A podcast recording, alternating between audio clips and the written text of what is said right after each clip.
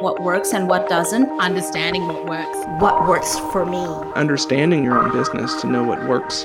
What works for you? This is What Works.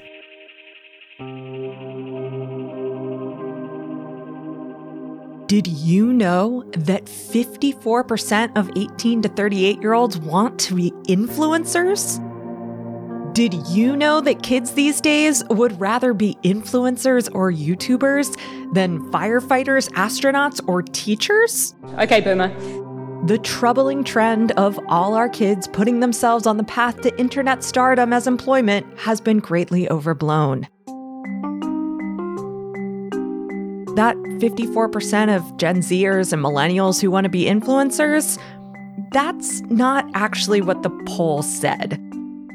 The Morning Consult reported that 54% of respondents would become an influencer if given the opportunity.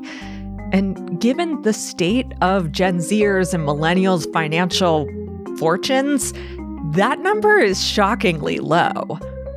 And the surveys that found influencer to be on the top of kids' what do I want to be when I grow up lists? Well, honestly, I think that says more about public opinion toward traditional careers like teacher, firefighter, or even astronaut. I mean, who can blame a kid for thinking it's a better idea to become an influencer than it is to go into teaching with tons of debt, low pay, and a regular barrage of vitriol from politicians and pundits thrown in your general direction? Honestly, these kids seem pretty savvy to me.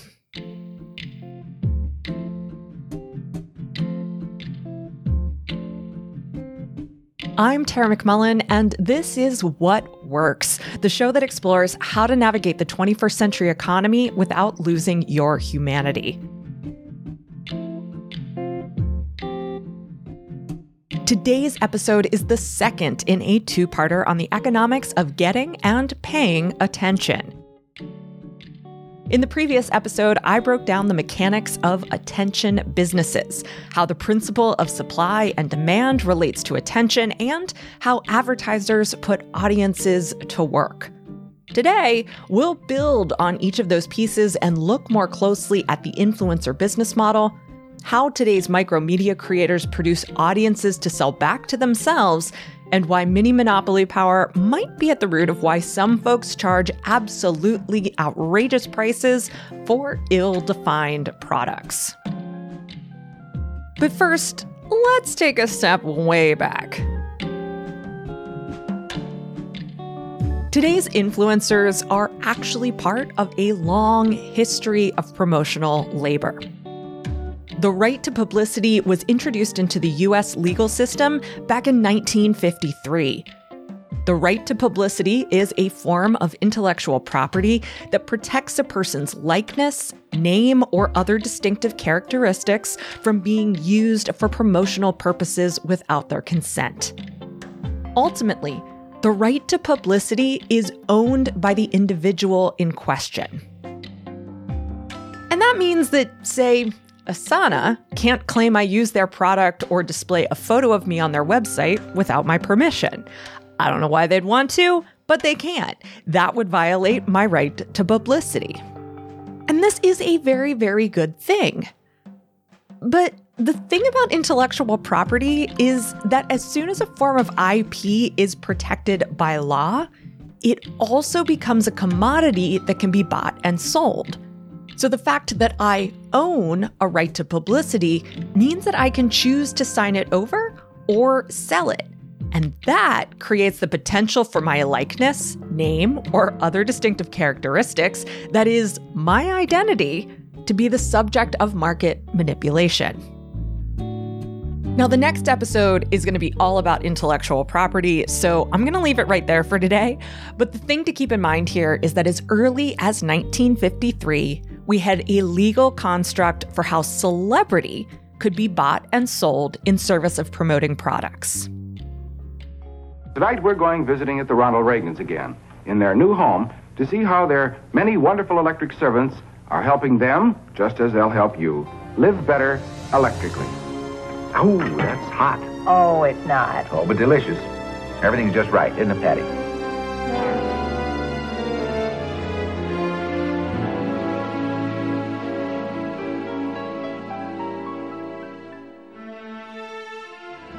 Celebrities, specifically the movie stars of the studio system, were the original beneficiaries of the right to publicity. But only for as long as it took the studios they worked for to add promotional requirements to their contracts. Studios recognized the value of the celebrities they controlled in terms of promotional labor. By incorporating the right of publicity into a celebrity's contract, they could dictate the nature of that labor and prohibit other promotional labor. Celebrity value grew and grew over the course of the 20th century. Celebrity value expanded beyond a mere photo or tagline to encompass a celebrity's full self presentation and lifestyle, which allowed marketers to leverage the celebrity brand to achieve even greater persuasion.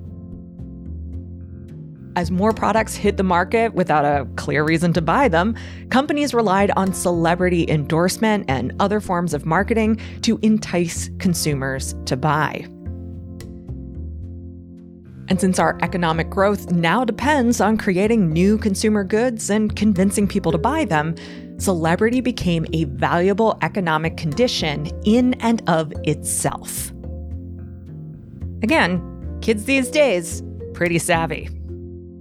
On that note, let's talk about influencers.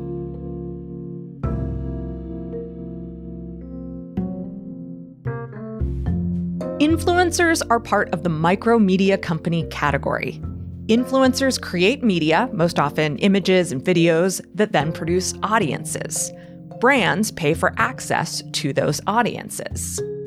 When a brand pays for a sponsored post, they're not paying for the post itself. In part, they are paying a use fee on the influencer's right to publicity, like you might pay a licensing fee for a song or company trademark. And the other thing the brand is paying for is the audience power that the influencer is a conduit for. Now that the audience power is being traded in the market, we can call it, as Dallas Smythe did, an audience commodity.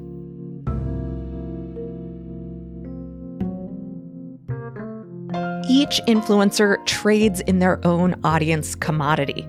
The core product is the same attention, but the value of any particular influencer's audience commodity is a function of its demographics, psychographics, and scale. If an audience is large, but the demographics and psychographics are diverse, the value of the audience commodity is probably going to be a bit lower if an audience is on the small side, but the demographics and psychographics are narrow and consistent, the value might be significantly higher to the right advertiser. All that means influencers sell audience attention. And this might come as news to many people. It might even come as news to many influencers. But it's true. On the surface, it looks like an advertiser is hiring an influencer or paying for an endorsement. But what the advertiser knows they're buying is direct access to an audience. A savvy influencer doesn't curate their feed to mold themselves into the perfect brand spokesperson. They curate their feed to capture a particular audience they can sell to a brand. Now, you might ask, as many others have, why a brand would care about reaching an influencer's audience at all when they've successfully relied on the audiences of mass media for generations. One reason is that audiences are more fractured today than they were even 20 years ago. While more people are consuming media today, the monocultural audience has gone the way of the dodo bird. More people consume media in more ways streaming services, cable, podcasts, news sites, social media, YouTube, the list goes on and on. So it's become harder to purchase the same kind of audiences available when CNN was the only 24 hour news network, or when a significant segment of the population tuned into must see TV on NBC. The other reason advertisers are willing to pay for access to an influencer's audience is the attention scarcity we discussed in the last episode. While traditional advertising has become a less reliable means of purchasing audience power, influencer marketing promises a more reliable opportunity. the ad is often disguised, either explicitly or implicitly. And the relationship that a follower has with an account gives the ad a sense of credibility that traditional celebrity advertising just can't match.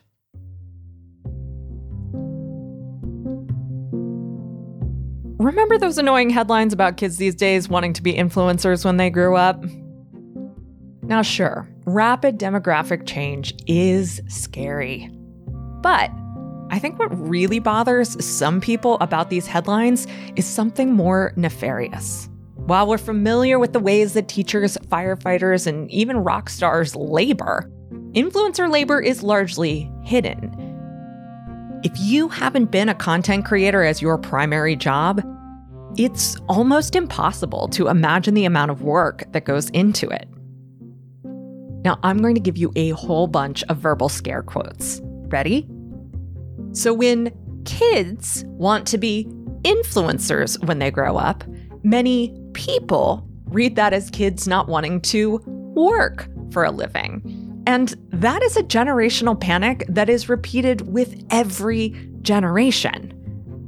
We might joke that professional influencers don't work, they just get paid to be themselves a little more publicly than the rest of us.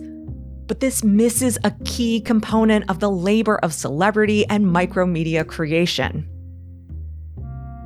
Media scholars Alison Hearn and Stephanie Schoenhoff dubbed this style of work promotional post Fordism. Instead of producing material goods in a factory setting, our economy is increasingly based on the production of immaterial commodities like marketing and branding. This requires immaterial labor, which includes creativity, innovation, and the manipulation of personal emotion, personality, and affect. We might think of the worksite then as a social factory. Hearn and Schoenhoff write work is dispersed into all areas of life, and human sociality becomes the site for the creation of new forms of productive activity. Hearn and Schoenhoff argue this makes self presentation and self branding critical workforce skills. Displaying a skill or ideology becomes more valuable than actually having that skill or holding that ideology. In fact, popularity becomes a proxy indicator of ability or talent. Of course, you don't have to be an influencer to be doing this kind of work, often while producing other forms of value. Most of us today are encouraged and, in fact, labor pretty hard at self presentation and self branding as workforce skills. Just as in a traditional factory, the social factory requires production efficiency to generate profit. When it comes to influencers or anyone building an audience online, efficiency happens in the way media is created, for sure. But efficiency is also leveraged in decisions about what media to create in the first place.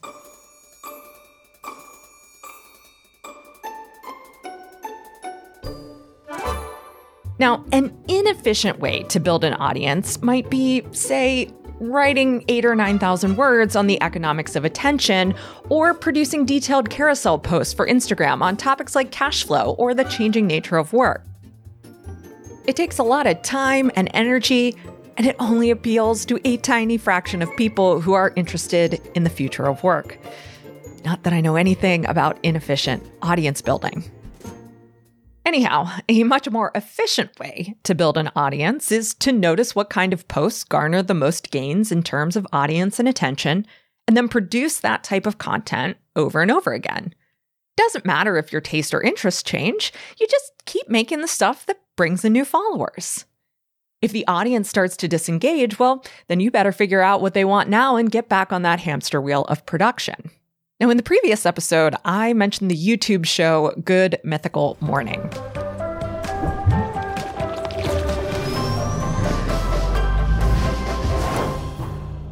Good mythical morning. Rhett and Link and the mythical crew have been making the show for over 10 years, five days a week. In the beginning, the show was mostly just the two of them joking with each other. And they built a loyal following based on that format. But just a couple of years in, they discovered that filming themselves eating gross things really racked up the views. And today, I'd guesstimate that about 40% of GMM episodes feature them eating something. Food preferences go way deeper than things like do you put ketchup on a hot dog or should pineapple go on a pizza? Ooh. The world is filled with strong opinions about different ways you prefer to eat the exact same food. Like, uh, which piece of a brownie do I want from the pan, and exactly how hard am I willing to fight a child for it? Further capitalizing on this, Mythical also runs a spin off channel called The Mythical Kitchen. And last year, they even launched a sister website based on the popularity of their food content. It's called Sporked, and it's sort of like a Wirecutter for brand name snacks. And folks, here's the thing Sean and I love this show. When they take time off a few times per year, our evenings are thrown into chaos. Is it the most highbrow type of culture I consume? Hell no. But it's smart even in its stupidity. They're happy to gag their way through eating beef bile cheesecake, but they're also transparently savvy about how they run their company and what kind of media they decide to create. Good Mythical Morning is pretty much the most mature and sophisticated juvenile prank media on the internet. And with 18 million subscribers, I think other folks agree. So, where was I? The most efficient way to produce more audience power is to ensure that the media published or broadcast attracts as many people as possible. These media are homogenized and engineered for the lowest common cultural denominator. In an aside in his essay on the audience commodity, Dallas Smythe remarks about a Hollywood publicity agent with a sign over his desk that read, You never lose money by underestimating the level of popular taste. In the new media model, platforms amplify media that get the most people engaged, or rather, puts the most people to work. As we're all too familiar with now, these media often induce rage and disgust rather than thoughtful discourse. These media produce smaller and more niche audiences, but produce those audiences at scale. While both the new and the old media models will continue to woo advertisers, influencers offer something different. Influencers produce highly niche audiences with a veneer of intimacy and personability that neither the old nor the new media model can match. Influencer advertising promises a unique form of audience power, one that is just itching to get to work on behalf of both the advertiser and the influencer. In a market where attention and its corresponding audience power are scarce, influencer advertising offers companies a compelling alternative. A couple of years ago, before I discovered my interest in media theory, I wrote a popular article about the difference between audience building and finding clients. I argued that many small business owners and independent workers try to build audiences on social media rather than taking actions that would actually help them connect with clients. While it's absolutely possible to use social media to find clients, there are all sorts of other ways to do it too. And building an audience on social media looks different than finding clients on social media. And that's because if you're building an audience on social media, as influencers do, the primary product you're producing is that audience. What you sell is secondary. It has to be, because no one wants to follow an account that constantly talks about what it has for sale.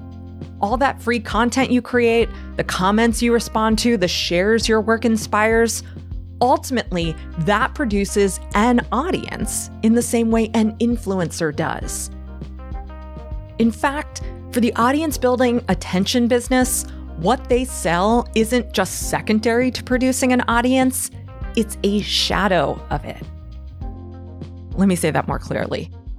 The attention business creates free media to produce an audience. That audience reflects value back on that business and its media. The commodity being sold, while it may have some value on its own, primarily gets its value from the audience's interest rather than a particular value proposition.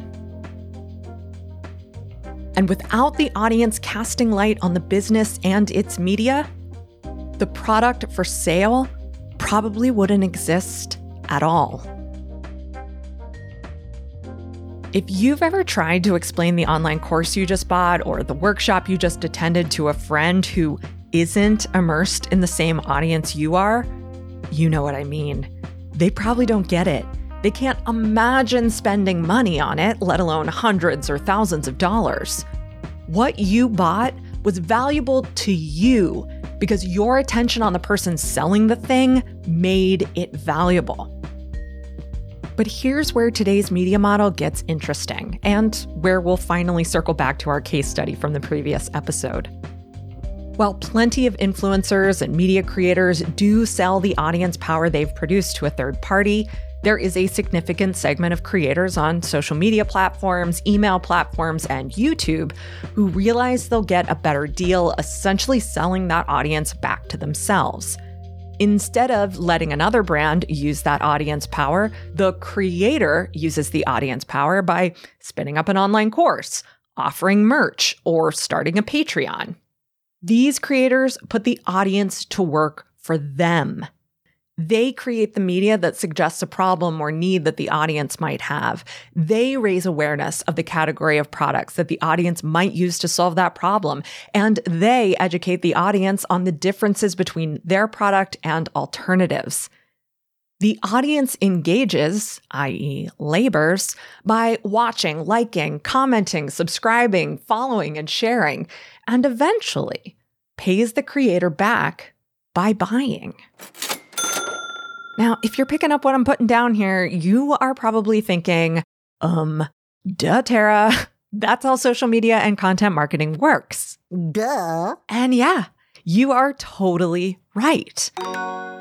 The question for me then is what does that teach us about why an influencer believes they can charge $100,000 for coaching? And then what does that teach you about why your own marketing efforts may or may not be working? What does it teach us about the products we sell and the products we buy? In the previous episode, I introduced the attention business, and I looked at one Instagram account as a potential example of an extreme instantiation of this model. Steph, the owner of this Instagram account, offers a $100,000 12 month coaching package on her website. Seeing this, we might ask what could possibly make a coaching package worth that kind of money? It's a valid question. And sure, I can rationalize it for you. We might consider the clientele she's working with or a track record of success in situations where a lot of money is on the line. And I am certainly not going to say that there is no coach or consultant whose services are worth $100,000 per year. But no rationalization like this appears on Steph's website. Nary even a sales page can be found. But no rationalization is needed because the value of this offer isn't actually in play. The value is beside the point offering a package like this is a bet. It's a bet that having amassed 20,000, 50,000, or 100,000 followers, a few people in the audience have the power to pay that amount. It's a bet that the ideology on offer is strong enough to activate those people. It's a bet that the audience power shining on an influencer's or creator's account is enough to produce that shadow of value. As both the producer and consumer of the audience commodity, the influencer or creator gambles that the audience power they now have access to has the capacity to fork over the money. Now, to be clear, I have no idea if Steph has ever signed a $100,000 coaching client. I don't know if her business is in any way successful. It doesn't matter because there are people who operate models like this and do make boatloads of money. You can find them discussed and complained about in multiple subreddits. But I don't want to give you the impression that all attention businesses are run by grifters or people with nothing of value to offer.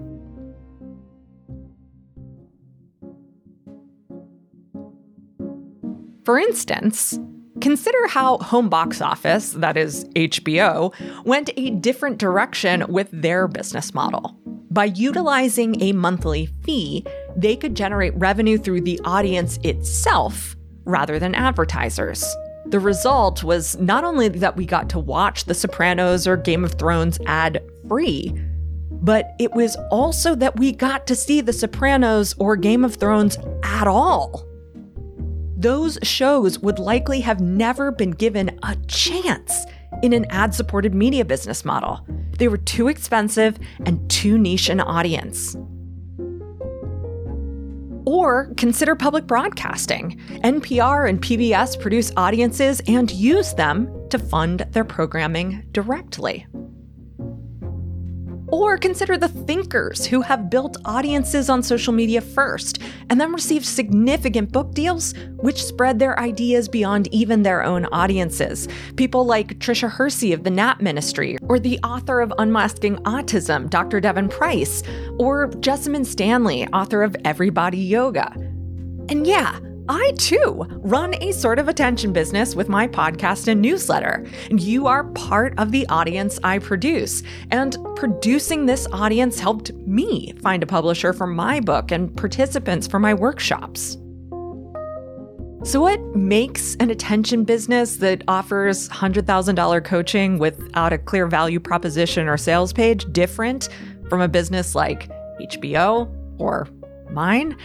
To me, the difference is in whether or not the attention business abuses the vertical integration they've created. What's vertical integration? Imagine that your favorite corn chip manufacturer also owned the number one diarrhea medication. That'd be great, because then they could put a little sample of the medicine in each bag. Keep thinking. Except then they might be tempted to make the corn chips give you vertical integration. Okay, so that example is more like horizontal integration than vertical integration, but it cracks me up every time. Anyhow, vertical integration is when a company owns more than one stage of its production process. An example is Andrew Carnegie. He did this with Carnegie Steel. The company owned the iron mines where raw materials were produced, as well as the foundries where iron was turned into steel. Instead of having to purchase raw materials at a markup from a mining company, Carnegie could enjoy the lower costs and higher profit margins of owning the whole process. Netflix is another example of vertical integration. The early iterations of Netflix, both the DVD business and the streaming business, paid licensing fees to content producers so they could distribute content to subscribers. Later, Netflix became a content producer itself, which allowed it to lower its licensing expenses and to deal with content producers withdrawing their content as they also vertically integrated by creating their own streaming services.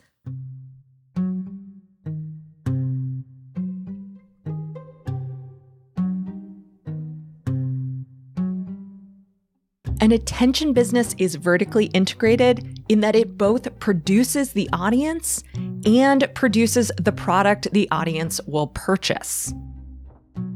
Media are the raw materials that get turned into audiences, which are then utilized as audience power by the attention business to cash out. Now, vertical integration, in theory, introduces efficiency, cost savings, and economies of scale into the operations of a company. While it can be expensive to get going because a company might have to, say, build a factory or buy another company, it can reduce expenses over time. But what about consumers? How does vertical integration impact consumers?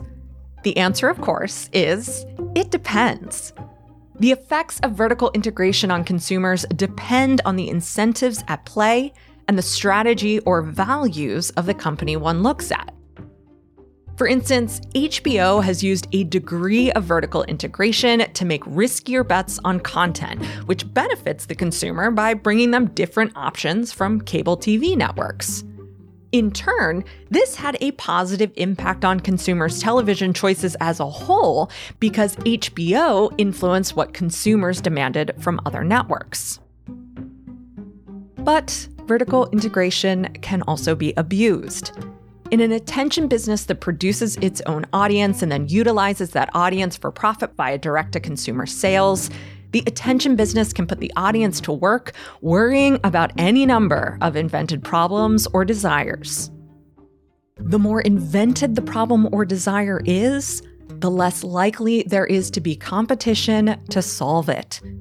Now, that business is the only one offering a solution, so they can set the price for the solution at whatever will bring in the target volume of sales. This, in effect, turns the vertical integration strategy into a monopoly strategy. A personal brand can potentially insinuate that the problem or desire their audience members have is, well, not being the person behind the personal brand. And if what the personal brand is selling is access to that person, there is no competition. The supply is vanishingly scarce since there is only one of that person and only 24 hours in their day. And the demand might be extremely high because of the scale of the audience they've produced. And hence, it starts to make economic sense that one could charge $100,000 for a year of coaching.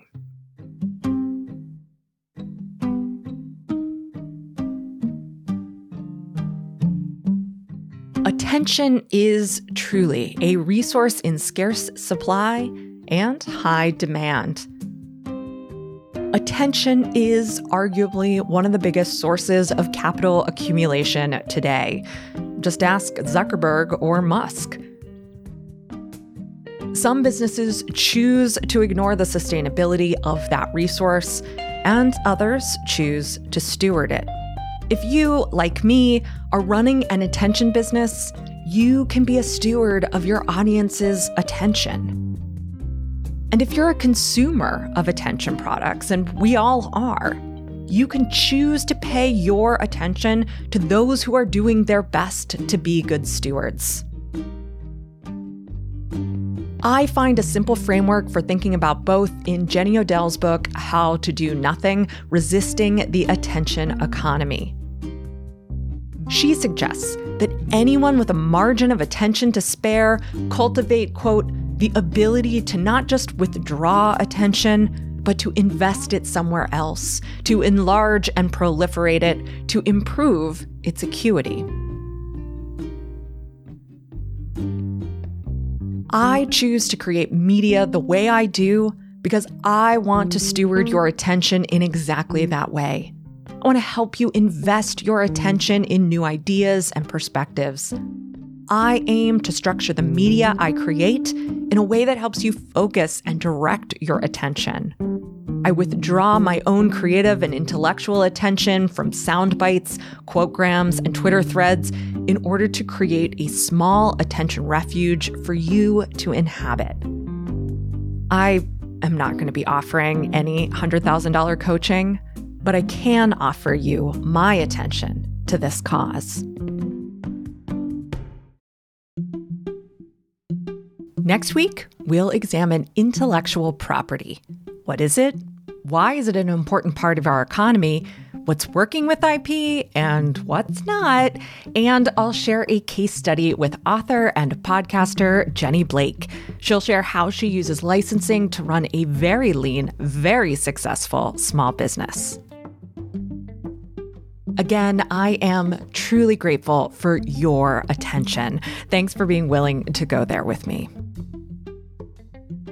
Remember, each new episode is released in essay form on Thursdays. You can find them at explorewhatworks.com or get them automatically delivered to you every week by subscribing to What Works Weekly absolutely free. Go to explorewhatworks.com slash weekly to sign up. That's explorewhatworks.com slash weekly. What Works is a production of Yellow House Media, a boutique production agency for podcasters who are changing our assumptions about culture, leadership, and business.